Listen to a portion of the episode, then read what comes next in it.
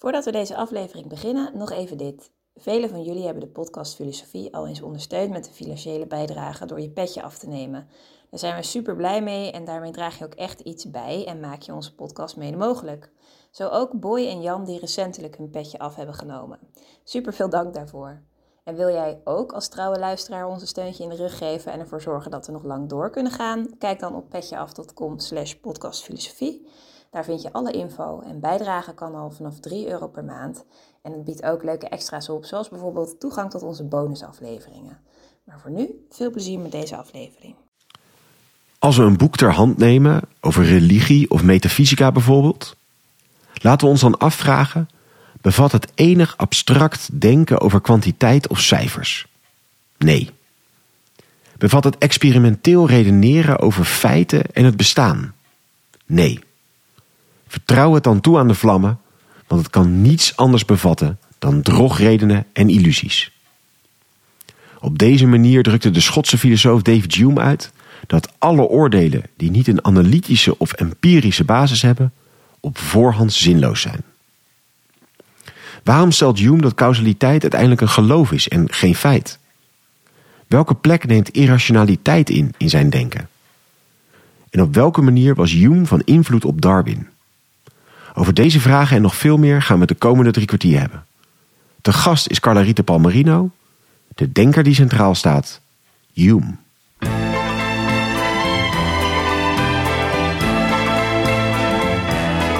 Vers les docks où le poids et l'ennui me le dos. Dag, goed dat je weer luistert naar een nieuwe aflevering van de podcast Filosofie van het Centre Erasme, School voor Filosofie. Mijn naam is Allard Amelink en naast mij Kees Wijstra. Dag Allard.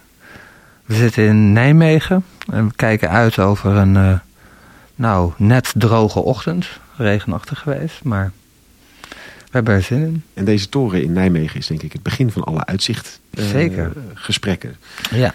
Maar we zitten niet bij Mark de Kezel zoals dat toen de eerste keer was, uh, toen we over uitzicht spraken, maar bij Carlarita Palmerino. Filosoof en wetenschapshistorica, geboren in Rome. In 1992 cum afgestudeerd in de filosofie. En in 1998 promoveerde ze ook cum aan de Universiteit van Florence. En daar deed ze onderzoek naar de Franse receptie van Galileïs kosmologie en bewegingsleer.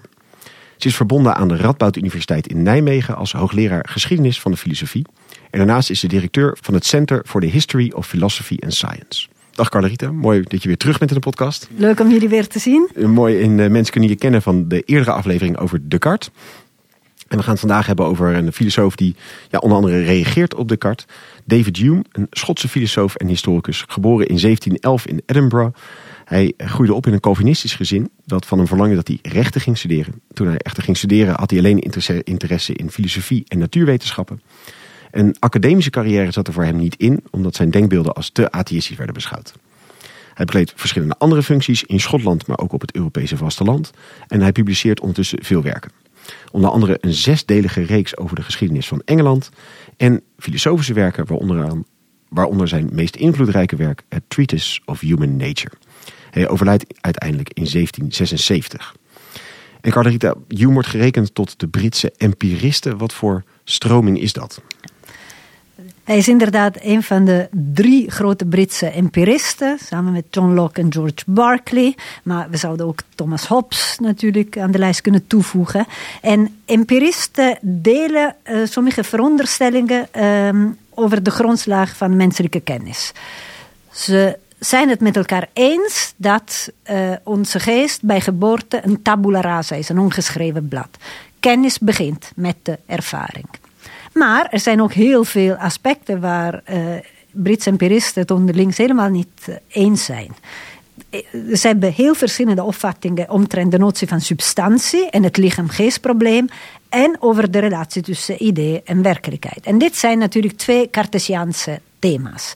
Ze hebben andere oplossingen op de problemen als het ware die Descartes open had gelaten. En die, en die problemen nog heel even... De, ja. De, Descartes was een dualist. Descartes denkt dat wij als mensen bestaan uit twee substanties. Res cogitans, denken ding, en res extensa, het lichaam. En, en de grote vraag is natuurlijk, hoe kunnen een immateriële ziel en een materieel lichaam met elkaar samenwerken? Dit is een vraag die Descartes zichzelf ook stelt. En hij zegt feitelijk dat hij dat niet heel goed weet. Lichaam en ziel zijn twee aparte substanties en toch vormen ze een eenheid. En alle filosofen na Descartes houden zich bezig met zogenaamde interactieprobleem, lichaam-zielprobleem. Tweede probleem is, het lichaam is zoals gezegd materieel en als zodanig is het lichaam onderdeel van de materiële wereld. Descartes bewijst tegelijkertijd dat hij een materieel lichaam heeft en dat een buitenwereld bestaat. En de tweede vraag dus die Descartes stelt is, hoe kunnen wij de buitenwereld kennen? En vooral, hoe kunnen we er zeker van zijn dat de externe wereld, de wereld die we waarnemen, niet een illusie is, niet een droom? En Descartes denkt ook daar een antwoord op te hebben gegeven, maar het is een antwoord dat de meeste filosofen hem niet helemaal toereikend Ja, want dat is met een godsargument, brengt hij dan Ja, toch in? ja. Descartes heeft inderdaad God nodig als tussenschakel om het bestaan van de externe wereld te kunnen bewijzen. En waarom? Want Descartes zegt, ik neem een wereld waar, maar inderdaad, hoe kan ik weten dat dat niet een illusie is? En zijn tussenstap is om te bewijzen dat er een God bestaat en dat God goed is en een goede God is geen bedrieger. En ergo kan Descartes eigenlijk zijn waarnemingen vertrouwen. Maar zo simpel is het ook niet, en ook voor Descartes niet. Want Descartes stelt zich ook de vraag: ja, maar hoe kan ik met zekerheid weten, inderdaad, dat er externe objecten zijn die de bron zijn van mijn waarnemingen? Maar ten tweede ook, hoe kan ik er zeker van zijn dat de wereld die ik waarneem, dat mijn waarnemingen een trouwe beeld zijn, een trouw beeld zijn van de werkelijkheid? En Descartes zegt niet alleen, ja, God bestaat, ergo de buitenwereld bestaat. Nee, het is een iets ingewikkelder en complexer argument. Eh, wat Descartes zegt is, ik neem de wereld waar via mijn mentale representaties. Oké, dus stel, je neemt een boom waar. Descartes wist, dus het eerste wat er gebeurt is, er wordt een beeld van een boom op je netvlies gevormd. En ook nog op zijn kop. En dan gaat er een boodschap naar de hersenen en er wordt daar een zogenaamde mental image, een mentaal beeld, een mentale representatie gevormd. Dus ik heb geen ek- rechtstreekse toegang tot eh, de externe wereld. Mijn toegang tot de externe wereld wordt bemiddeld door mijn mentale representaties. Hoe weet Descartes dat hij die representaties niet een droom zijn, dat hij ze niet zelf heeft verzonnen? Een van de dingen die hij zegt is: ehm, zintuigelijke indrukken komen in mij op onafhankelijk van mijn wil. Ik kan nu niet ervoor kiezen om jullie niet te zien. Ik kan nu niet ervoor kiezen om mijn eigen stem en mijn Italiaans accent niet te horen. Dus ik kan niet, ook de dingen die ik waarneem, niet naar believen kunt niet veranderen. uitzetten. Je kunt het niet uitzetten en je kunt het ook niet veranderen. Net zoals als je iets tekent, kun je je eigen tekening veranderen. Als je fantaseert over iets, kun je je fantasie v- Ja. Dus ik kan niet de oorzaak zijn van mijn mentale representaties. Er blijven dan twee opties. Of dat die mentale representaties van God afkomstig zijn, maar als God dat zou doen, als God mij de illusie zou geven dat er een buitenwereld bestaat, terwijl dit niet het geval is, zou God mij bedriegen. Wat blijft over? Dat daadwerkelijk externe objecten de oorzaak zijn van mijn mentale representaties. Want God is geen bedrieger. Ten tweede stelt Descartes de vraag, maar hoe weet ik dat, dat de dingen die ik waarneem daadwerkelijk lijken op de objecten in de externe wereld? En hij zegt, feitelijk is er geen volledige gelijkenis. En daarin introduceert Descartes een onderscheid dat heel belangrijk is om de geschiedenis van de filosofie na Descartes te begrijpen. Het is het een onderscheid dat Locke, die op dat punt het met Descartes eens is, het onderscheid tussen primaire en secundaire kwaliteiten noemt. Stel, ik neem nu een tafel waar. Een tafel heeft een vorm, heeft een kleur, is hard, wat Descartes zegt, en Locke volgt hem in dit eh, opzicht, dat de, al, de vorm van de tafel een echte eigenschap is. En wat is een vorm? Het is iets wat ik zowel kan zien als kan voelen. Met ogen dicht kan ik alsnog tasten, aftasten en weten welke vorm een tafel heeft. Alle dingen die kwantificeerbaar zijn, zijn echte eigenschappen van objecten. Vorm, figuur, aantal, grootte, beweging, snelheid. Die zijn de reële eigenschappen De primaire van objecten. De primaire de, de echt, ja. kleuren, smaken, geuren, alle ehm, kwaliteiten die we maar met één zintuig waarnemen, zijn alleen subjectief. Ze zeggen iets over de manier waarop zin, eh, lichamen op onze zintuigen inwerken. Deze tafel is niet bruin, suiker is niet zoet. Bruin en zoet zeggen iets over de manier waarop deze objecten op mijn zintuigen inwerken. En daarom, in een zekere zin zou je kunnen zeggen, deze secundaire kwaliteiten bestaan alleen in het bewustzijn. Zowel Berkeley als Hume hebben veel problemen met dit onderscheid. Ja, want daar begonnen we mee. Dus we gingen even een, een, namen even een afslag naar Descartes om te kijken waar reageert Die hele stroming eigenlijk. die hele stroming Ja. op. Ja. Ja, ja. Dus Locke kunnen we nu even buiten beschouwing laten in die zin dat hij het op deze punt het met Descartes eens eh, is. Locke denkt ook dat wij het bestaan van de externe wereld kunnen bewijzen. Niet met de zekerheid die Descartes meent het hebben eh, bereikt. Maar hij zegt, ja, we kunnen erop vertrouwen dat de buitenwereld bestaat. En Locke volgt Descartes in dit onderscheid tussen primaire en secundaire kwaliteiten. Berkeley reageert hierop. Berkeley heeft een groot probleem met deze theorie die als representatief realisme wordt genoemd. Dus realisme omdat ze allebei zeggen, de wereld die we waarnemen is werkelijk, is reëel. Maar representatief omdat wij, zoals gezegd, eh, de wereld niet waarnemen zoals eh, die is, maar zoals die eh, zich aan ons Vers- voor, vers- verschijnt. precies, ja. Dus we kennen de wereld via onze mentale representatie. En alleen daar hebben we een soort van echte kennis van. Ja. Van die representaties. Ja. Maar Berkeley zegt... ja, Nou, maar ding, want alleen van die representatie hebben we echt kennis. Of die primaire zijn dan niet representatief. Dit is een hele goede vraag. En dit is precies, Nou, Daar daar, komen we samen uit, Kees. Ja, ja. dit is precies waar Berkeley een groot probleem ziet. En Hume volgt Berkeley in, dit, in, eh, in deze kritiek. Berkeley zegt, jullie zijn niet consistent. Want als jullie zeggen, het enige wat we eh, kennen zijn onze mentale representaties. Hoe weten jullie dan welke van de dingen die we waarnemen reëel zijn en welke niet? Het is alsof je uit de bioscoop van je eigen bewustzijn zou kunnen stappen. En je eigen mentale representaties vergelijken met de werkelijkheid. En zeggen, ja, kijk, kleuren, smaken, geuren bestaat bestaan alleen in mijn eigen bioscoop. Maar vormen, figuren, grootte bestaan ook in de werkelijkheid. Maar we kunnen helemaal niet uit ons bewustzijn stappen. En hij vindt ook dat argument van die twee zintuigen, één zintuig niet steekhoudend. Nee, dat vinden ze niet steekuitend. een Steek, nee, ze zeggen ook omdat ze zeggen feitelijk kunnen we nooit een vorm zonder een kleur waarnemen. We kunnen dat ons ook niet voorstellen. Als ik aan jullie zou vragen, stel je nu een eh, vierkant zonder kleur voor. Barker zegt dat Je gaat hem altijd inkleuren. Ja. Hij is bruin, zwart. Ja, en als je hem voor- geen kleur geeft, ge- is hij grijs. Ja, precies. Ja. ja, omdat je dat moet kunnen onderscheiden van, van, van de Van omgeving. andere, precies, juist. Ja. Dus als je, als je een kleurloze eh, oppervlakte zou, zou voorstellen, dan heb je ook geen grenzen tussen objecten onderling. Dus Berkeley zegt, heeft een hele paradoxale oplossing. Namelijk, Berkeley was een priester, hij zou bisschop eh, later worden. En Berkeley schrijft een werk dat als ondertitel, het is een treatise concerning the principle of human knowledge. En eh, ondertitel is heel eh, veelzeggend. Wherein the chief causes of error and difficulty in the sciences, with the grounds of skepticism, atheism and irreligion are inquired into. Korte titel. eh. Een hele lange titel, waarmee Berkeley wil zeggen, dus zijn doel is materialisme te bestrijden. En materialisme leidt tot scepticisme. En scepticisme leidt tot atheïsme.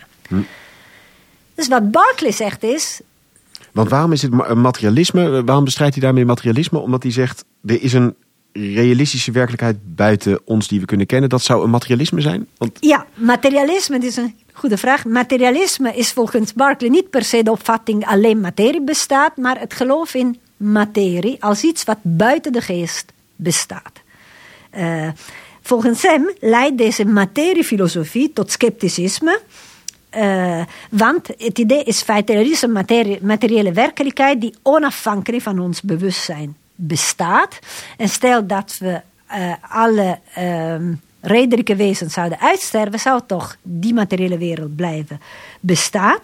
En Berkeley denkt dat deze aanname van een material substance without the mind, dus een materiële substantie die afhankelijk van de geest bestaat, al snel leidt tot de gedachte dat uh, materiële werkelijkheid überhaupt zonder geest en dus ook zonder God zou kunnen Ah, ja. bestaan. Dus dat het alleen materie zou kunnen bestaan.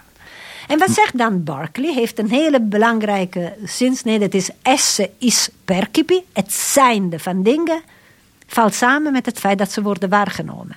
Dingen bestaan bij gratie van het feit dat ze worden waargenomen. Dus wat Berkeley doet, hij schaft materie af. En hij zegt, het enige wat er bestaat zijn ideeën, dus die mentale representaties. En die zit, bevinden zich altijd in een geest. Dus de werkelijkheid heeft mensen nodig om te kunnen bestaan, zou je kunnen zeggen. Ja, ja. De werkelijkheid heeft Geest nodig, ja. om te kunnen bestaan. Maar daarna, dan heb je een probleem. Als je zegt, oké, de werkelijkheid heeft uh, mensen nodig om te kunnen bestaan. We zitten nu hier op mijn kamer. Straks lopen we naar buiten. En we zouden kunnen zeggen, op het moment dat er niemand meer is die deze tafel hier waarneemt, bestaat de tafel niet meer. Maar dit is niet natuurlijk wat Berkeley beweert. Wat Berkeley zegt is: nee, de reden waarom dingen blijven bestaan, ook als ze niet door ons worden waargenomen, is er omdat er een oneindige geest is, een uncreated spirit, en dit is God, die voortdurend alles waarneemt. De werkelijkheid, zouden we kunnen zeggen, is de samenstelling van alle ideeën in de geest van God. Maar wa waarom maakt u daar zo'n zo'n ingewikkeld? Je zou ook kunnen zeggen, ja, maar dat, dan bestaat die tafel nog steeds in onze herinnering of zo. Maar dan, dan heeft hij het nodig om te zeggen, ja, nee, maar daar, daar zit een God achter. Nee, Dat- maar anders zou je nog toch aan het kopje koffie kunnen denken en niet aan de tafel. En dan is het kopje koffie ligt op de grond als je terugkomt. Ik kan me voorstellen. Dus je moet ergens moet die hele structuur Dat van die kamer moet vastgehouden worden, een soort van permanent. Het moet vastgehouden worden, want Ja. de, de, de werkelijkheid moet een soort coherentie hebben. Ja. Maar er is ook een heel belangrijk punt, want Berkeley is het met Descartes oneens, maar hij volgt Descartes tot een zeker punt in zijn bewijs. eh, van het bestaan van de externe wereld. Want het is niet zo dat Berkeley zegt de externe wereld bestaat niet. Hij zegt ja, natuurlijk bestaat de externe wereld, maar niet als materiële wereld, maar gewoon als idee. Wat zegt Berkeley? Net als Descartes zegt, we nemen dingen waar. En de, onze waarnemingen komen in ons op, onafhankelijk van ons wil. En hij zegt ook iets anders, en dit is een antwoord op jouw punt. Hij zegt, als ik nu terugdenk aan wat ik gisteren heb gegeten, ik kan proberen om die smaak als het ware op te roepen in mijn, in mijn eh, geest, maar die zal nooit levendig en altijd een zijn. afschaduwing Ja, van. het is altijd een afschaduwing. Oké, dus als ik nu mijn ogen dicht doe en ik probeer me jullie gezichten voor te stellen, mijn indruk is minder levendig en minder nadrukkelijk dan de indruk eh, die ik heb als ik echt rondkijk. En daar volgt hij Descartes in. Dus hij zegt, eh, zintuigelijke waarnemingen komen in mij op, onafhankelijk van mijn wil, en ik kan ze ook niet naar believen veranderen. Ik kan niet ervoor kiezen om deze microfoon nu als rood te zien, terwijl die zwart is. En dit is, dus wat Berkeley wil doen, is het verschil tussen waarneming en verbeelding toch waarborgen. Dus we denken terug aan Descartes, wat waren drie opties? Waar komen onze waarnemingen vandaan? Ze zijn verzonnen? Nee, zegt Berkeley net als Descartes. Want ze zijn wils onafhankelijk en we kunnen ze niet veranderen. Zo, En dat onafhankelijke zit dan in dus dat ze door God gedacht worden? Dat maakt dan dat die microfoon zwart blijft? Ja, dat komt nu. Dan, Barker zegt, dan zijn er nog twee opties. Dat er daadwerkelijk materiële objecten zijn die als het ware zintuigelijke indrukken op mij Dus afsturen. een zwartheid van die microfoon, die komt niet uit mijn image, maar dat, dat komt uit die microfoon in mij. Ja, en Barclay zegt, maar dit kan niet, want zowel Descartes als Locke zeggen, mijn, als ik een tafel, een microfoon waarneem, eh, neem ik een vorm waar en die zeggen, ja, die vorm lijkt wel op de echte vorm van een microfoon, maar de kleur niet. En Barclay zegt maar, hoe kunnen ideeën die per definitie immaterieel zijn en geest bevinden, op iets materieels lijken? Hij zegt, an idea can be like nothing but an idea. Dus het idee dat je zegt, sommige van de ideeën die we hebben lijken op de eigenschappen van materie en sommige ideeën niet. Dus de primaire kwaliteiten die ik waarneem lijken op echte kwaliteiten van objecten, maar de secundaire kwaliteiten niet. Zegt Barker, dit is raar, want je bent het domein van het immaterieel aan het vergelijken met het domein van het materieel. En dat kan niet. En hij zegt ook, zowel Descartes als Locke kunnen feitelijk ook niet uitleggen hoe iets materieels, feitelijk een immaterieel beeld kan Nee. veroorzaken. En dan zegt Berkeley, dus de beste oplossing is dat we gewoon die materie afschaffen. Het is een hypothese als het ware die we niet nodig hebben. Het is ook een omweg die we niet nodig hebben. En wat blijft over dan? Dat onze ideeën rechtstreeks afhankelijk zijn van God. Dit is een optie die Descartes wel, waar Descartes wel rekening mee had gehouden. Dus Descartes had eigenlijk deze oplossing wel genoemd, maar hij had gezegd: nee, God doet het niet, omdat God mij niet bedriegt. Ja. En Berkeley zegt in een zekere zin: nee, God bedriegt ons niet. Wij bedriegen onszelf door te denken dat er ergens een materie moet zijn.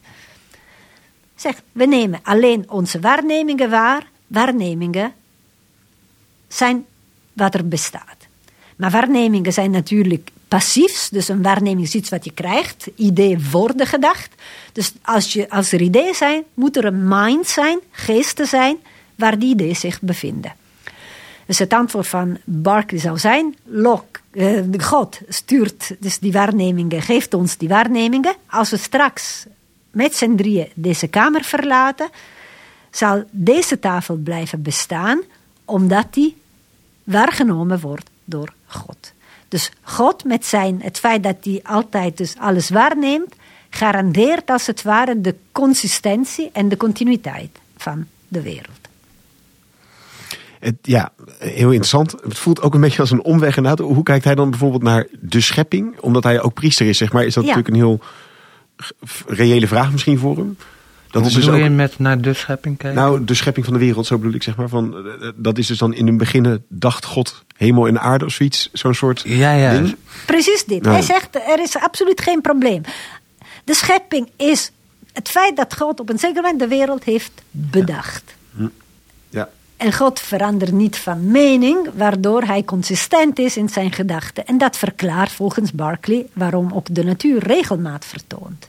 Waarom we de natuur ook in wiskundige termen kunnen beschrijven. Waarom er wetten zijn van de natuur. Als God telkens van mening zou veranderen, zouden we ook geen voorspellingen kunnen doen over dus de, morgen. Dus de wetten van de natuur zijn eigenlijk een manier om de consistentie van Gods gedachten te eh, beschrijven.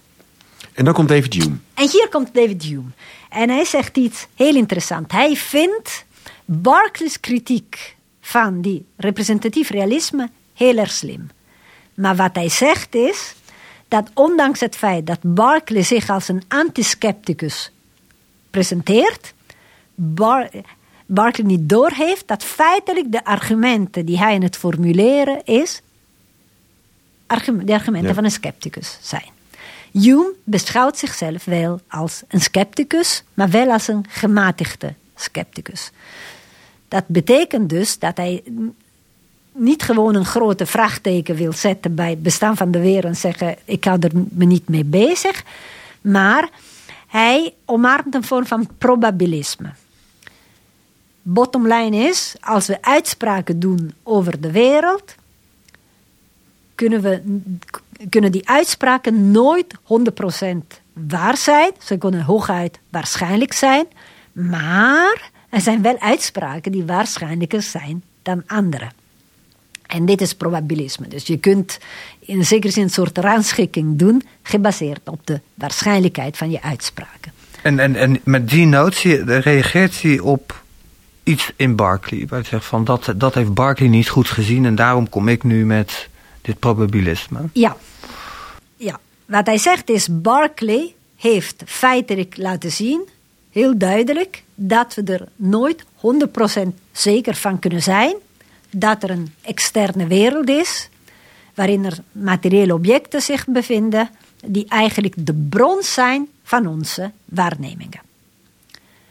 Maar Hume zegt iets heel interessants, namelijk, maar ons instinct, ons instinct is te sterk om ons over te geven aan scepticisme. Dus we zijn als mensen geneigd. We kunnen niet als- mee leven. Nee, we zijn als mensen geneigd om te geloven dat er een buitenwereld bestaat. De reden waarom we blijven eten en drinken is omdat we denken, inderdaad, dat wat ik eet reëel bestaat, is, ja. bestaat en ook nuttig is om in leven te blijven. En ook fijn kan zijn. En fijn kan zijn. Barclays, eh, Hume zegt iets heel interessants. Hij zegt, als we echt proberen te redeneren over het bestaan van de externe wereld, kunnen we niks anders dan een sceptische conclusie trekken. Mhm. We kunnen er niet zeker, niet zeker van zijn dat de buitenwereld bestaat. Maar Maar, nogmaals, maar wel één, dan, voordat je daarop doorgaat, want zegt hij ook eigenlijk, Barkley trekt een te zekere conclusie over wat we niet kunnen weten. Want je zegt, nou, dan kunnen we niet zeker weten dat hij bestaat. En Barkley zegt eigenlijk, hij bestaat niet. Precies, dit is precies het punt. Wat hij zegt is, Barclay heeft volkomen gelijk als hij zegt, wij hebben geen toegang tot de externe wereld. Het enige wat we kunnen waarnemen zijn onze mentale representaties. En Barclay heeft ook gelijk in door te zeggen dat zowel Descartes als Locke inconsistent zijn op het moment dat ze dan zeggen, ja, klopt, we kennen de wereld onze, via onze mentale representaties, maar we weten dat sommige van de dingen die we waarnemen, nogmaals, eh, vorm, aantal, figuur, reëel zijn en kleuren, smaak en geuren niet. Waar het misgaat bij Barclay is dat hij concludeert dat wat we moeten doen is gewoon die materiële wereld afschaffen en een beroep doen op God. En Hume presenteert zich niet expliciet als een atheïst, maar volgens hem is het duidelijk dat het bestaan van de externe wereld niet onzekerder is dan het bestaan van een God die we sowieso niet kunnen waarnemen. Want zegt hij dan ook wat, wat denk ik heel veel mensen geneigd zijn te zeggen van... ja, maar Barkley, ik merk toch dat die buitenwereld bestaat. Hoezo bestaat die niet? Ik voel een tafel, ik, ik, ik kan een microfoon aanraken, ik, ik heb misschien honger. En, en dat is allemaal heel reëel, heel alledaags. Hoe kun je dat ontkennen? Hij zegt wat je, wat je voelt zijn je waarnemingen. En ik denk dat de optica helpt om dat, de optiek helpt om dat te begrijpen. Dit is echt tijd waarin ze, dus, uh, zij wisten min of meer functionering van, van, van uh, gezichtsvermogen. Dus ze zegt, als je, als je iets waarneemt, nogmaals, wat je waarneemt is een beeld op je netvlies. Een beeld dat op zijn kop is. En van, van je netvlies gaat er via de optische zenuwen een boodschap naar de hersenen. Als ik, ik zit hier zijn kamer, ik neem een tafel waar, het is een voorbeeld van Hume. Hume zegt, als ik nu even wegloop, wordt de tafel kleiner. Oké, dus wat ik, wat ik waarneem, is gewoon mijn eigen waarneming van die tafel. Objecten van veraf lijken kleiner. Dus ik zie nooit dingen hoe ze op zichzelf zijn. En dit is voor hen een teken dat het enige wat je waarneemt je eigen waarneming, je eigen waarneming is. Ja. Maar dan zegt Hume, wat Barclay dan doet, is gewoon zeggen: oké, okay, maar dan schaffen we die materie af. En Hume zegt: nee, dat kunnen we niet doen. We kunnen simpelweg niet bewijzen dat er een materiële wereld bestaat. Maar ook niet dat de materiële wereld niet bestaat. Want dat is wat Barclay doet. Ja. Barclay probeert echt met argumenten te komen om het bestaan van een materiële wereld te ontkennen. En Hume zegt, die argumenten hebben we niet. Ja, en als je dat, die, die, die materiële wereld ontkent, dan heb je een kennisprobleem opgelost. Toch? Ja, heel goed. Ja.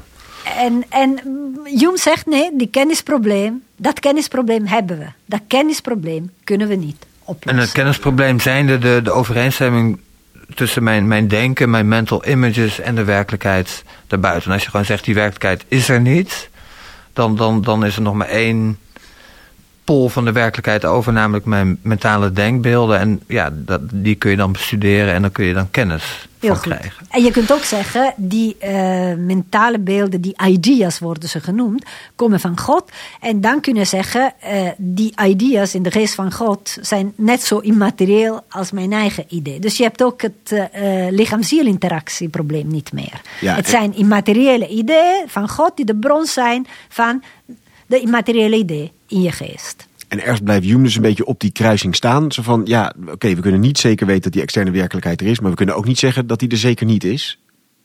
En, Ja. en is dat dan dat gematigd scepticisme? Dat hij zo van, ja, enerzijds, anderzijds, we weten het niet? Het is complexer dan dit. Wat hij zegt is, ja, dat klopt. We, zouden, we kunnen alleen een sceptische conclusie trekken met betrekking tot het bestaan van de externe wereld, maar ons instinct is daar te sterk voor. We blijven in het bestaan van de externe wereld geloven. Maar ten tweede stelt hij de vraag: ehm, hoe zouden we kunnen weten of de buitenwereld bestaat? En de reden waarom we het niet kunnen weten, heeft te maken met Hume's analyse van causaliteit. En dit is een theorie, zijn kritiek van het causaliteitsdenken is van enorm invloed geweest, onder andere op Kant. En Hume geeft een heel beroemd, beroemd voorbeeld. Hij zegt, je hebt twee biljartballen. Biljartbal A rolt op een tafel en op een zeker moment bots biljartbal A tegen biljartbal B. En dan gaat biljartbal B zich bewegen. En wat we zeggen is, de beweging van biljartbal A is de oorzaak geweest van de beweging van biljartbal B. Hume zegt, maar waarop is deze conclusie gebaseerd? Hume is een empirist, hij zegt kennis begint met de ervaring. Okay, we hebben impressions, indrukken van de zintuigen, en op basis van die indrukken vormen we ideeën. En Hume vraagt zich af, als ik zo'n uitspraak doe en ik zeg beweging van biljartbal A is de oorzaak geweest van biljartbal B, wat heb ik daadwerkelijk ervaren? En wat Hume zegt, wat ik ervaar, is dat de beweging van biljartbal A in tijd vooraf gaat aan de beweging van biljartbal B. Dit is wat hij temporal priority noemt. En dan wat ik ervaar is dat die twee ballen elkaar aanraken. Maar hij heeft ook een gedachte-experiment. Hij zegt, stel je voor dat Adam, eerste mens, eh, die met een perfecte intelligentie werd geschapen, een biljartbal A zou zien rollen richting een biljartbal B. Adam zou niet, als hij dat voor het, voor, de, voor het eerst zou zien, zou hij niet kunnen voorspellen dat de beweging van biljartbal A de oorzaak is van beweging van biljartbal B. Ja, hij zou zich afvragen wat zou er gaan gebeuren als jullie twee tegen elkaar gaan botsen. Ja, hij kan het niet voorspellen. Waarom? Ondanks zijn intelligentie. Maar als hij dan een tweede keer en een derde keer en een vierde keer zou waarnemen, zou hij die conclusie trekken dat dat gaat gebeuren. Die waarschijnlijk. Ja. En waarom zou je dat doen? Hij zegt, hij zou eigenlijk een belief, een geloof ontwikkelen dat de biljartbal A beweging van biljartbal B kan veroorzaken. Kortom, wat Hume zegt is, wij hebben, wat we waarnemen is een temporal priority. Want er is een reden waarom we zeggen A is de oorzaak van B en niet andersom. Want de beweging van A gaat in tijd vooraf een beweging van B. Dus er is een temporal priority. Het is een constant conjunction. We zien altijd als de twee biljartballen elkaar aanraken, wordt beweging veroorzaakt. Op basis daarvan trekken we de conclusie dat er een necessary connection is, een noodzakelijk verband is tussen de twee. Maar wat hij zegt is, die necessary connection is niet iets wat we waarnemen. We zien oorzakelijkheid niet aan het werk. Dus ons geloof in een necessary connection gaat terug op een belief. En alle vormen van geloof zijn tot een zekere hoogte irrationeel. Kortom, Hume zegt, alle kausaal oordelen berusten eigenlijk op een oordeel of, of op een geloof. En een geloof wordt veroorzaakt door habit, door custom, door gewoonte. Ja. En je zou zeggen, dit is ook hoe dieren werken. Oké? Dus ook een hond weet, als er daar een, een bord zit en zo, dan krijgt hij ja, met Pavlov als ultieme voorbeeld. Ja, met Van Pavlov. geen causaliteit en toch die ervaring. Ja. Nou, het punt is, je zou kunnen zeggen, volgens Descartes en Locke zijn materiële objecten de oorzaak van onze mentale representaties. En daar heb je twee problemen. Eerst, het eerste is het probleem dat ik net heb uitgelegd, namelijk volgens uh, Hume zijn causale oordelen nooit helemaal zeker. Maar met het bestaan van externe wereld heb je ook een groter probleem. Namelijk, als je twee biljartballen met elkaar botsen, zie je zowel biljartbal A als biljartbal B. Dus je kunt de de oorzaak van de beweging, als het ware, waarnemen. In het geval van de externe wereld kunnen we de externe wereld niet waarnemen. We nemen alleen onze mentale representaties waar. Dus als je de conclusie trekt dat de externe wereld de oorzaak is van mijn mentale representaties, ben je eigenlijk een kausaal oordeel aan het formuleren dat problematischer is dan de kaus causale oordeel biljartbal A is de oorzaak van de beweging van biljartbal B. Want je mist feitelijk biljartbal A in het plaatje. Vat jij die? Nee, nog niet helemaal. Kun je nog een keer vertellen? Want dat is wel heel interessant. ja. Wel, wel- welk probleem zijn we, gaan we hier proberen op te lossen, zeg maar? Misschien om dat eerst even helder te krijgen. We moeten twee problemen oplossen. Ten eerste, Hume leeft in de periode van de zogenaamde wetenschappelijke revolutie. Hij was een grote bewonderaar van Newton en van de wet van de zwaartekracht. Newton is heel eerlijk als hij zegt: vraag me niet wat zwaartekracht is. Dat weet ik niet. Ik verzin geen hypothese. Wat Hume zegt, dus wat Newton feitelijk aan het doen is, is een beschrijving van de werkelijkheid geven. En Hume zegt, ik wil hetzelfde doen. Ik wil eigenlijk een beschrijving geven van, Van gewoon de causale relaties die ik zie. ja, en van onze kennis. Dus ik wil jullie uitleggen hoe wij eigenlijk als mensen in elkaar zitten en hoe wij de wereld proberen te kennen. Dus net als in het geval van Berkeley is de ondertitel van eh Hume's Treatise of Human Nature interessant. Being an attempt to introduce the experimental method of reasoning into moral subjects. Hume's programma is om de Newton van de mensenwetenschappen te worden. Dus wat hij zegt is, ik moet gewoon mensen observeren, mijn eigen eh, manier van functioneren observeren en proberen dat te beschrijven. En dan zegt Hume, oké, als we kijken welke vormen van oordelen kunnen we vellen over de werkelijkheid. Hume zegt, we moeten een onderscheid maken tussen twee vormen van oordelen. Zegt, er zijn oordelen over wat hij relations of ideas noemt. Het zijn de oordelen van de wiskunde. Als ik zeg een driehoek heeft drie hoeken, dan zeg ik iets wat absoluut noodzakelijk is. Het had niet anders kunnen waar. zijn. Het, ja. ja. want eigenlijk het feit dat een driehoek drie hoeken heeft, is al inbegrepen in de definitie van een driehoek. Ja, je zegt eigenlijk ook alleen wel vrij oninteressante dingen. Ja, heel goed. Je zegt iets wat eigenlijk absoluut zeker is, maar ook die heel weinig informatie oplevert. Nou, dat soort. Deze oordelen zijn volgens Hume de enige oordelen die 100% zeker zijn, maar ze vertellen ook ons niks over de werkelijkheid. Daarnaast heb je oordelen over matters of fact. Gewoon feiten die we kunnen zien. Maar een feit bijvoorbeeld ook als de, een, een appel valt van een boom. Precies, een appel ja. van, valt van de boom. Ja. En dit zijn dus oordelen over feiten die in de wereld gebeuren. En Hume zegt over deze oordelen, die zijn wel informatief, maar ze kunnen nooit 100% waar zijn. Waarom? Om te beginnen zegt hij, eh, omdat wij nooit met zekerheid kunnen generaliseren van een, een individueel geval naar algemene gevallen. Dus als we één appel zien vallen, betekent niet dat de volgende tien ook gaan vallen. Ja. Het zou best wel eens kunnen zijn dat één van die tien iets heel anders doet. Ja.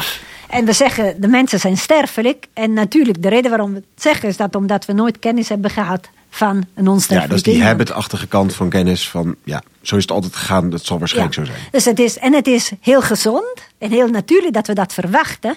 Maar in principe kun je het nooit 100% zeker van zijn dat. eh, Dat Ja, het toch weer- jij niet de onsterfelijk blijkt te zijn. precies. Ja. Of iemand aan, ja. Ja. Of iemand anders, oké. Misschien ben ik het wel. ja. Maar het is een habit om, om dat wel te denken. En dat zegt hij dan ook van ja, dat is ook gewoon nodig, omdat we anders wordt de wereld een chaos. Ja, want natuurlijk, want we, moeten, we, we handelen eh, volgens verwachtingspatronen. En, en dat geldt ook natuurlijk voor menselijke relaties. Het is goed dat we weten min of meer wat we kunnen verwachten. Maar hij zegt, als je echt heel beredeneert, zijn alle de- deze conclusies gebaseerd op een generalisaties die niet gegrond zijn. Want je hebt nooit voldoende grond om uit een eh, eindig aantal gevallen een algemene conclusie Nee, nee. te kunnen trekken. Ten tweede heb je inderdaad het probleem van de causaliteit. Want oordelen over matters of fact berusten vaak over eh, oorzaak-gevolgrelaties. Je gaat ervan uit dat als je nu een vraag stelt, dat ik reageert en dat ik een antwoord geef. En in een zekere zin zou je kunnen zeggen, je vraag is de oorzaak, in een zekere zin, van mijn antwoord. Ja. Ik ga ervan Ja, uit. grappig. Dit zijn dus twee verschillende dingen. Eén is dat je hebt nooit voldoende kennis om de wetmatigheid te zien. En twee, weet je, ook die causaliteit kun je niet zien. Dat, ja, dat zijn dus twee verschillende elementen. Ja, dat, gevoelsmatig zit dat heel dicht bij elkaar. Maar het ene is elkaar. inductieprobleem, denk ik toch? Van hoe weet ik uit één individueel geval, of alle andere gevallen ook, het, diezelfde wetmatigheid vertonen. En het andere gaat over Dat je geen causaliteit kan zien. Ja. zien. Dus dat is Adam die, die de Ja, eerste ja. Adam die die eerste biljartbal ziet, die weet niet dat die bil- biljartbal A B gaat raken. Nee. Precies. Ja. Dit zijn, hij zegt, we hebben twee problemen. Het zogenaamde inductieprobleem en causaliteitsprobleem. Ja. Maar een van de eh, doelen van Hume was ook om de grenzen van de menselijke reden te verkennen, om mensheid daarmee te bevrijden van valse kennisclaims. Zoals die vooral in de metafysica en in de theologie op geld doen.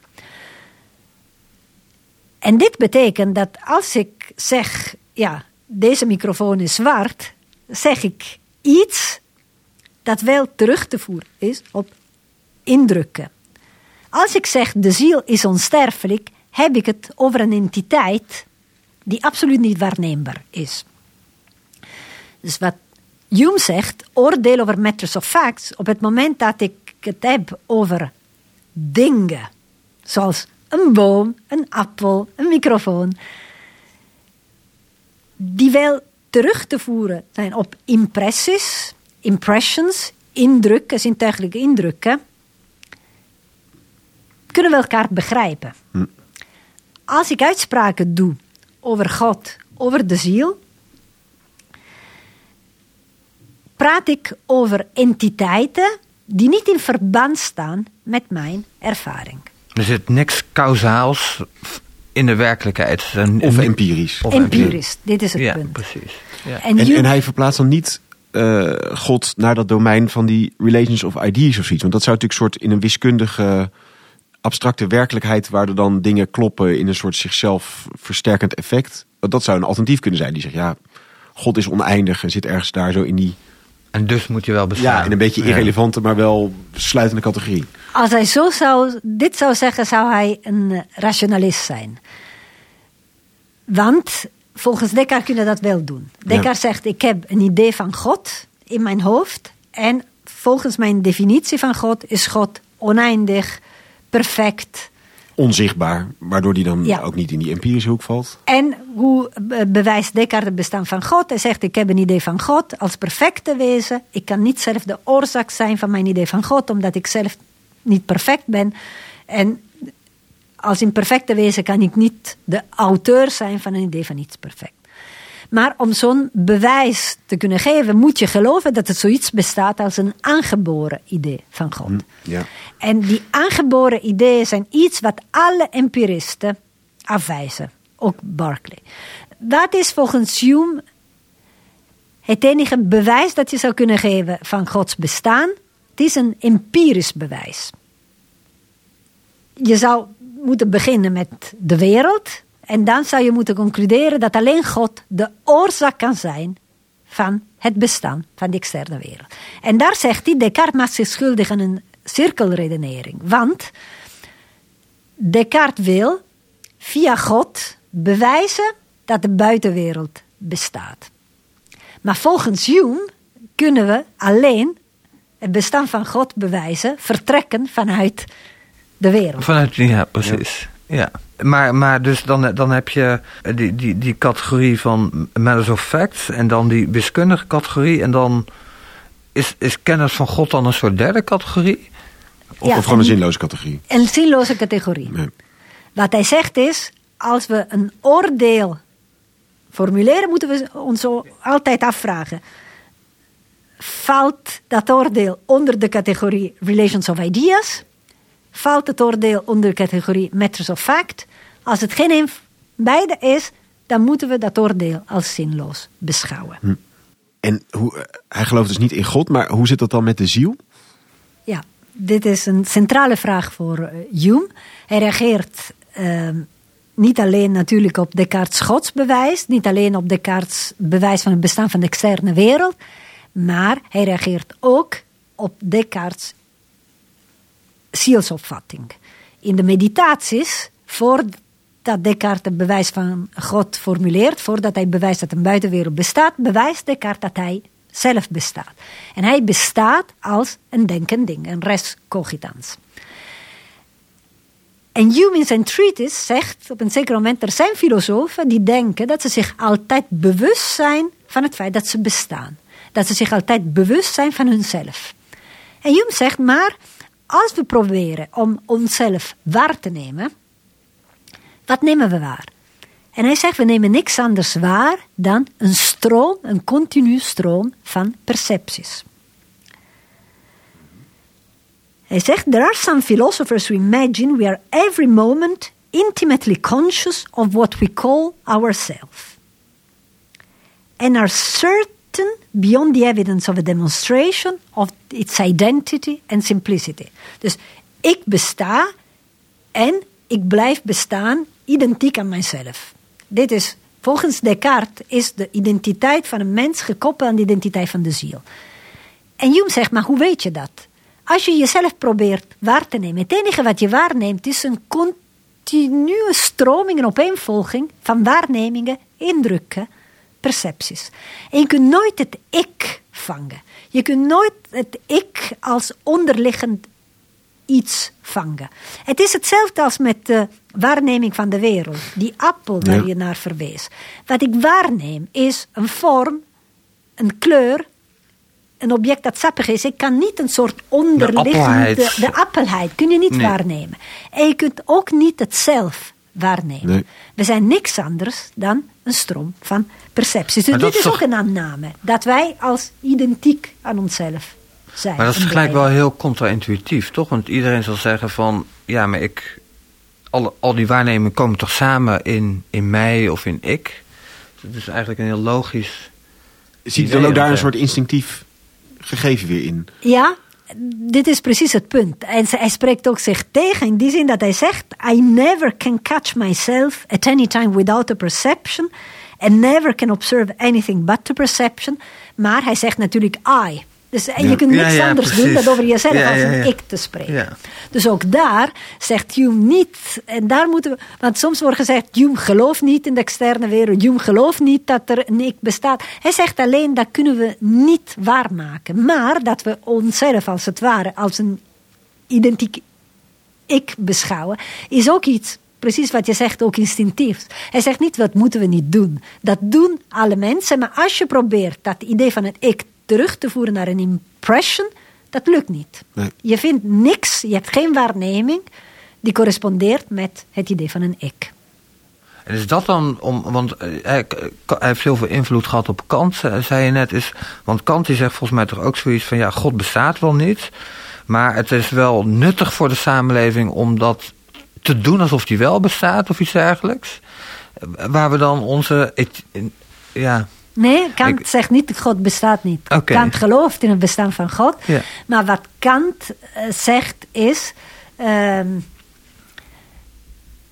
dat het bestaan van God een postulaat is. Wat is een postulaat? Een onbewezen aanname. We hebben dat idee nodig om, om, om, om te kunnen leven, zeg maar. Om onze ethiek vorm te kunnen geven. God is feitelijk ook een van de a priori idee van de reden volgens Kant, waarbij a priori iets heel anders betekent dan volgens Descartes. Het is niet een soort idee, een stempel dat in mijn geest is. Uh... En, en doet Hume ook, ook zoiets? Of, of is dat gewoon.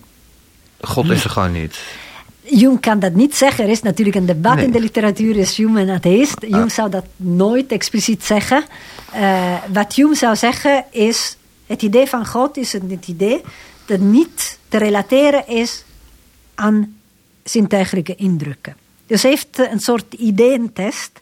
Wat hij zegt is, uh, ik lees het even in het Engels voor. When we entertain any suspicion that a philosophical term is employed without any meaning or idea, we need but inquire from what impression is that supposed idea derived. And if it be not be possible to assign any, this will serve to confirm our suspicion. Ja. Met andere woorden zegt hij, we hebben een idee, we moeten ons afvragen. Waar komt het idee vandaan? Is er een indruk, zintuigelijke indruk, waar we dat idee aan kunnen relateren? En als we dat niet vinden, dan moeten we zeggen, die koppeling is er niet. Maar ik denk dat veel mensen de, eh, het gevoelsmatige argument voor God is van de wereld zit zo complex in elkaar. Daar moet dan toch wel iets achter zitten die dat gemaakt heeft. Dus dan is het toch een soort f- pseudo-empiristische observatie, toch? Ja, een van Hume's mooiste werken zijn de Dialogues Concerning Natural Religion. Postuum gepubliceerd, want het was een heel gevoelig onderwerp. En zoals de titel suggereert, is het boek geschreven in de vorm van een dialoog.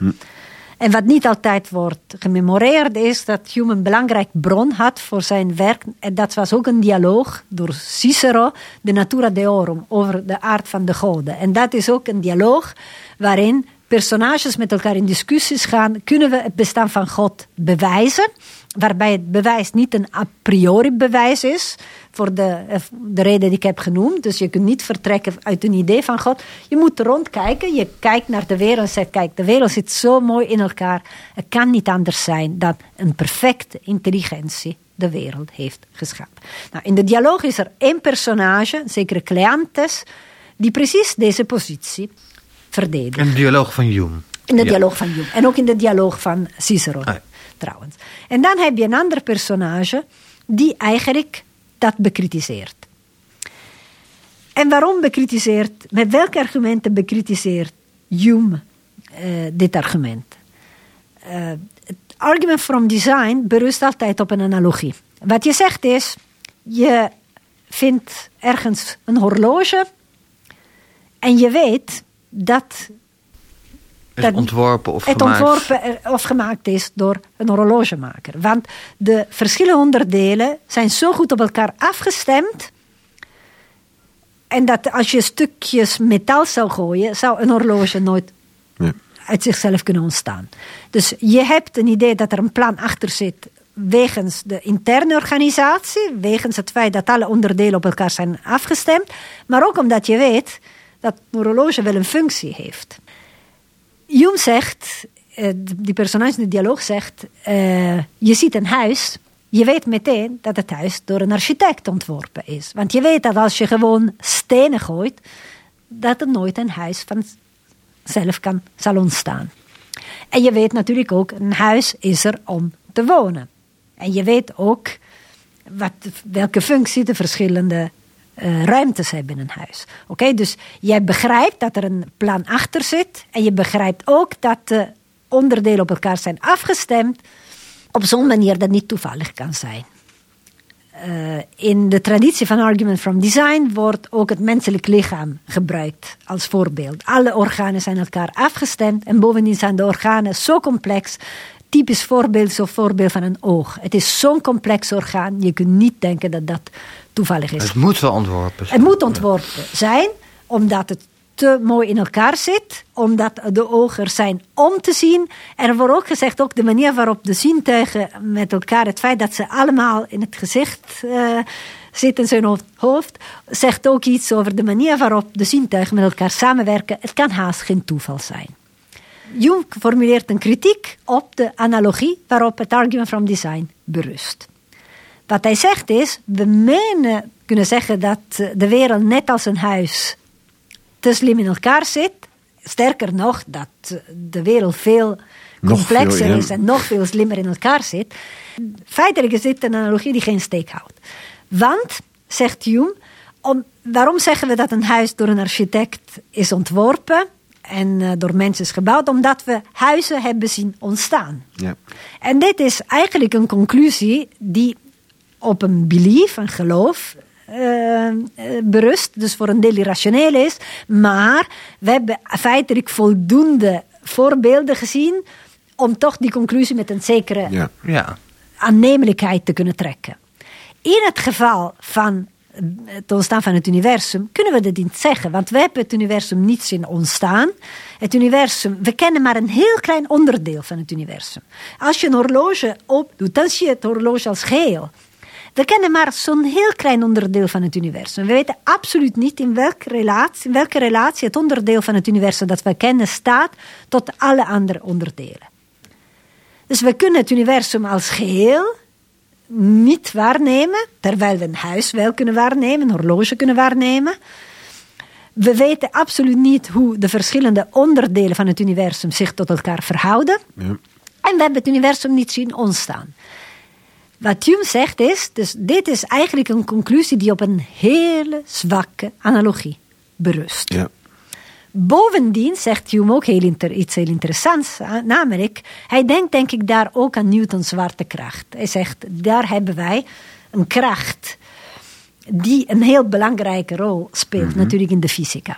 En hij zegt, maar wij als mensen zijn vrij egocentrische wezens en wij willen onze intelligentie gebruiken als maatstaf van hoe het universum in elkaar zit. En hij zegt iets heel moois. Hij zegt, waarom wat is er zo bijzonder aan die intelligentie? Dat we intelligentie de sleutel willen maken om het universum te begrijpen. Waarom zou intelligentie het beginsel van het universum? Waarom zouden we kunnen zeggen dat materie op zichzelf een soort een interne bron van organisatie heeft? Waarom zouden we niet kunnen zeggen dat materie zo'n dat er zulke krachten in de materie in zitten, dat materie zichzelf kan organiseren, waardoor het eigenlijk dus een min of meer geordende, geordende kosmos ontstaat. En dan zijn we eigenlijk bij Darwin, toch? Ja, we zijn bij Darwin. We weten dat Darwin Hume kende en dat Hume ook van grote invloed op Darwin is geweest. En ik denk dat er minstens twee redenen zijn waarom Darwin Hume zo inspirerend vond. Punt 1 heeft te maken met uh, het feit dat Hume, zoals gezegd, de nadruk legt op de irrationaliteit van de mens. Mm. En dit geldt zowel voor de kennistheorie van Hume. We hebben gezien, Hume denkt dat alle onze oordelen over de werkelijkheid voor een deel gebaseerd zijn op geloof, dus op een irrationeel geloof dat de toekomst zo zal zijn als het verleden. En we vinden ook, als we kijken ook naar Hume uh, ethiek, daar is Hume ook heel expliciet over het feit dat moraal niet op reden is gebaseerd, maar dat moraal op gevoelens berust. En Hume kent een heel belangrijk plek aan bijvoorbeeld gevoelens van empathie. Hm. Als je uh, Darwin's The Descent of Man leest, dan vind je in de centrale hoofdstukken um, vind je een vergelijking tussen de, zowel de morele gevoelens als de intellectuele capaciteiten van mensen en lagere dierensoorten. Mm. En wat Darwin zegt, is dat er eigenlijk het verschil in intellectuele capaciteiten en in moreel besef gradueel is en niet essentieel. Mensen en lagere dieren zijn niet essentieel van elkaar, verschillend. Er is een soort continuum. Ja. Dieren zijn toch tot een zeer hoogte, tot de hogere dieren, tot intelligent in staat. Ze kunnen redeneren, ze kunnen anticiperen. Darwin geeft fantastische voorbeelden van het feit dat dieren zich kunnen verbazen. Dat dieren kunnen ook anticiperen op de toekomst. Dat dieren ook als het ware um, relaties van oorzaak en gevolg zien in de wereld. Ze weten ook wat ze kunnen verwachten, et cetera. En als het gaat om moraliteit benadrukt Darwin het feit dat we ook natuurlijk bij uh, dierensoorten soort sociale instincten uh, aantreffen die de basis vormen van de moraliteit. Darwin, net als Hume, denkt dat moraliteit geworteld is in instincten. Hm. Dit is het eerste punt. Ten tweede is Hume's kritiek op het argument from design een belangrijke bron van inspiratie geweest. In zijn Origin of Species reageert Darwin ook op het argument from design. En hij reageert vooral op één boek uh, van een zeker William Paley, een theoloog, uh, van wie Darwin in Cambridge les had gehad. En Paley heeft aan het begin van de 19e eeuw een boek gepubliceerd, Natural Theology, waarin hij het argument from design opnieuw formuleert en probeert de kritiek van Hume eigenlijk te pareren. Darwin was echt onder indruk van dat boek, maar hij meende ook dat hij met zijn evolutietheorie een antwoord daarop moest geven. En als we kijken naar Darwin's boek, er is een hoofdstuk on Difficulties on Theories, waarin Darwin focust op één argument dat een centrale rol speelde in Paley's boek, namelijk het argument dat het menselijke oog een te complex orgaan is om toevallig te zijn ontstaan. En Darwin laat zien dat hij met zijn evolutietheorie wel kan uitleggen hoe zo'n complex orgaan ontstaat als resultaat van een langzame proces van kleine variaties en mutaties, waardoor je begint met een heel simpele oog en door middel van kleine toevoegingen uiteindelijk een complexe orgaan krijgt. Zonder dat het noodzakelijk is om een intelligente schepper te postuleren als oorzaak daarvan. Ja. En zo loopt dus eigenlijk Hume nog door tot in de loop van de 19e eeuw helemaal met die vraagstukken. Absoluut. En dankjewel Carlerita. Een heel uh, uitgebreid verhaal over ja, de Britse empiristen eigenlijk hebben we ook een beetje allemaal ongeveer uh, behandeld. Om de goede plek te geven aan David Hume. Um, wat kenmerkt nou die Britse empiristen? Nou dat ze denken dat de mens een tabula rasa is. Dus er is alleen kennis die begint bij ervaring. Er zijn niet een soort ingeschapen ideeën. Nee, alles begint bij ervaring en zintuigelijke waarneming. En er zijn eigenlijk een paar grote vraagstukken waar zij zich mee bezighouden. En die komen vooral bij Descartes vandaan. Descartes uh, heeft natuurlijk het dualistische uh, van de mens. Er is een denkend deel van de mens en er is een lichamelijk deel. En er is de grote vraag, hoe interacteren deze twee? En daarnaast is er de tweede vraag. Uh, lichaam is onderdeel van de materiële wereld. Maar hoe kan ik die buitenwereld kennen? En kan ik überhaupt wel weten of die buitenwereld er is? Nou, hoe lost Descartes dat op? Hij zegt, nou ja, als God bestaat, God is goed. Dus ik kan weten dat er een werkelijkheid buiten me is. Want God zal me niet in de maling nemen. Maar de vervolgvraag is: oké, de waarneming die ik dan heb van de buitenwereld, is dat een trouwbeeld van de werkelijkheid buiten mij? Het gaat dus over de vraag: zijn die mentale representaties inderdaad goed? Nou, al, het is een tijd waarin ook de bestudering van het oog toeneemt. Dus mensen zien inmiddels hoe uh, wat er gebeurt in je ogen is dat je een beeld van een boom op je netvlies valt, op zijn kop, en dat daar een mental image van gemaakt wordt. En ja, dat stelt gewoon allerlei vragen van: is dat niet die mental image eigenlijk het enige wat er is? En waarom zou het niet een droom zijn? Nou, waarom zou het geen droom zijn? Nou, omdat het onafhankelijk is van mijn wil, uh, zegt onder andere Descartes. Um, het, ik kan er geen controle over uitoefenen. Ik kan niet sturen waar dat heen gaat. Um, en dus uh, zijn er eigenlijk twee opties. Ofwel, die mental images komen van God. Maar goed, dan zou hij mij bedriegen, omdat hij mij laat geloven dat er een externe wereld is. En uh, dat zou hij toch niet doen. Of twee, er moet wel een externe wereld zijn. Belangrijke observatie hiervan is dus er is geen directe gelijkenis per se tussen wat je waarneemt, de externe werkelijkheid en wat je waarneemt. Nou, daar gaat Locke onder andere mee aan de slag. En die zegt nou, want er zijn primaire en secundaire kwaliteiten in wat wij waarnemen. Um, bijvoorbeeld vorm is een echte, echte eigenschap, want die kunnen we waarnemen met meerdere zintuigen. Die is ook kwantificeerbaar. En er zijn secundaire categorieën en die kun je maar met één zintuig waarnemen, bijvoorbeeld geur en smaak. Maar bij dit alles, uh, deze hele theorie eigenlijk bij elkaar heet representatief realisme. Realisme, want er is een echte wereld. Maar representatief, omdat het dus niet één op één kennis is die je waarneemt. Je kunt niet alles precies zo waarnemen zoals het is. Sommige dingen zijn werkelijk in de werkelijkheid en sommige dingen zijn meer subjectief en alleen in je bewustzijn.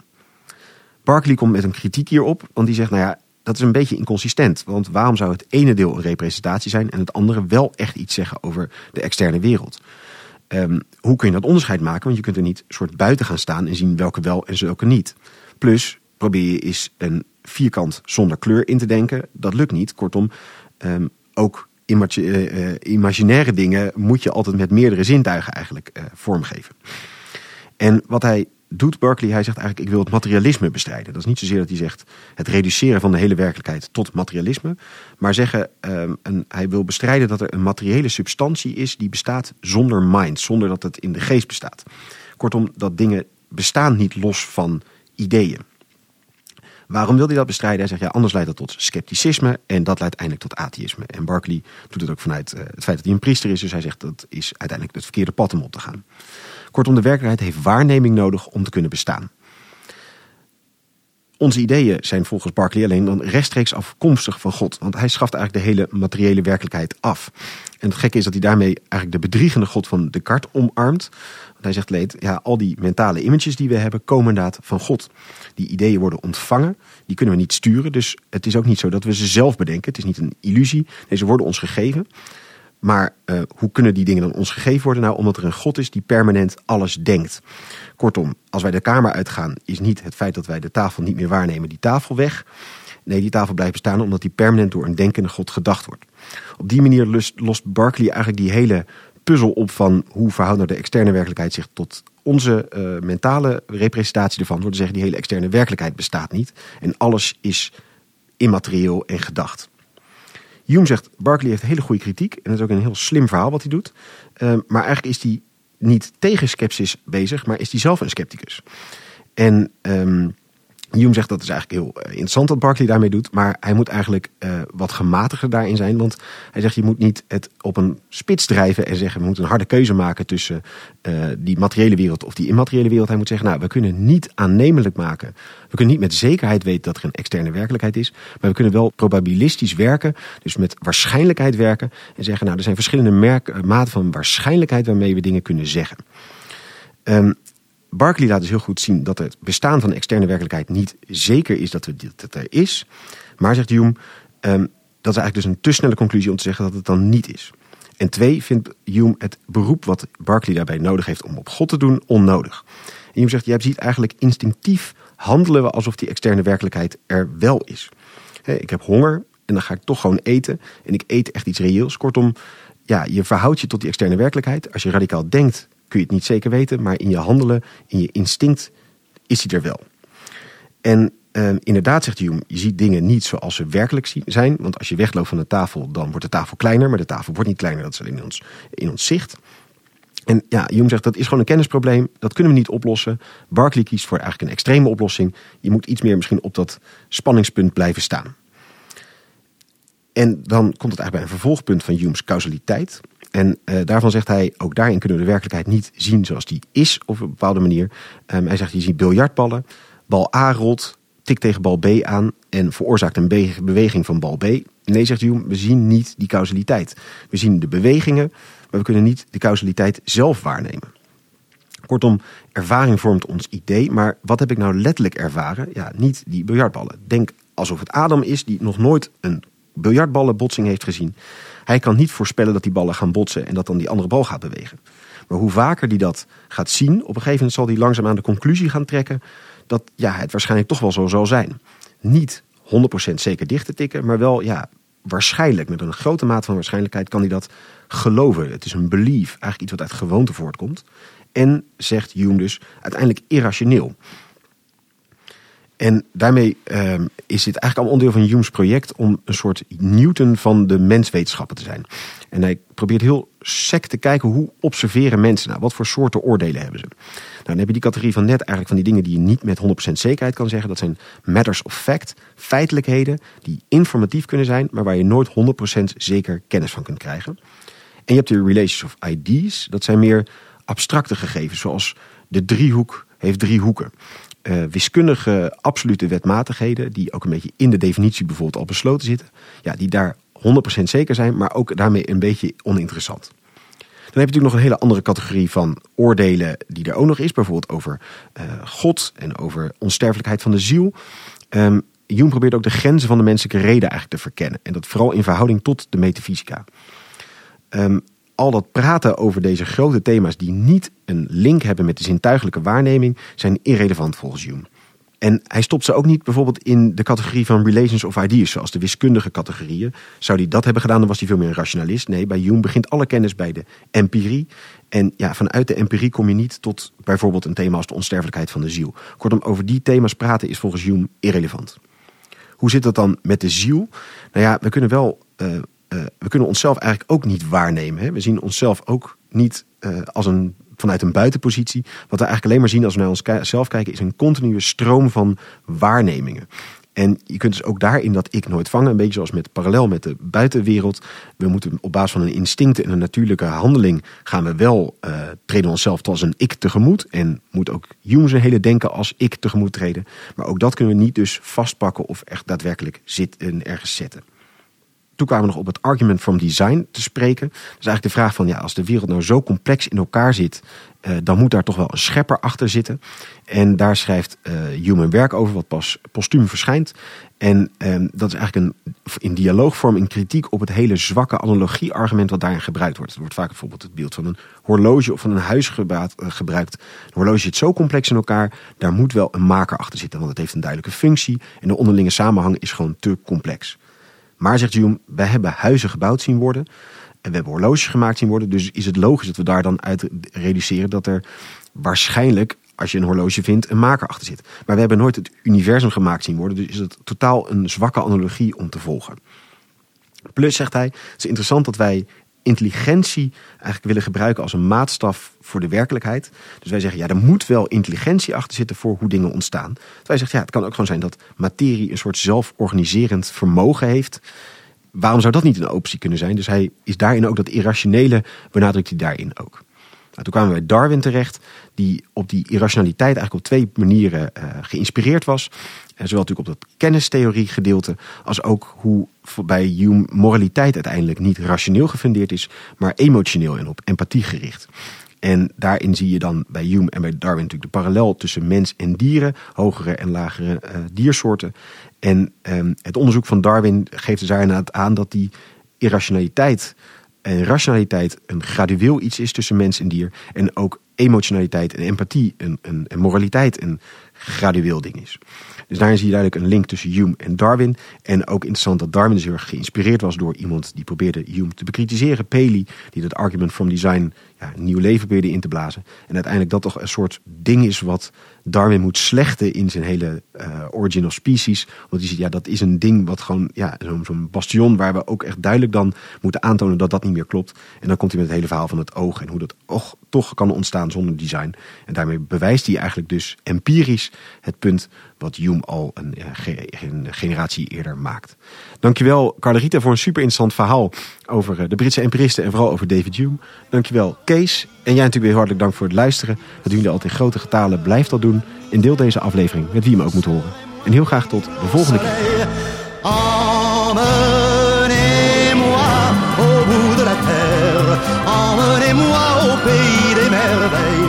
Il me semble que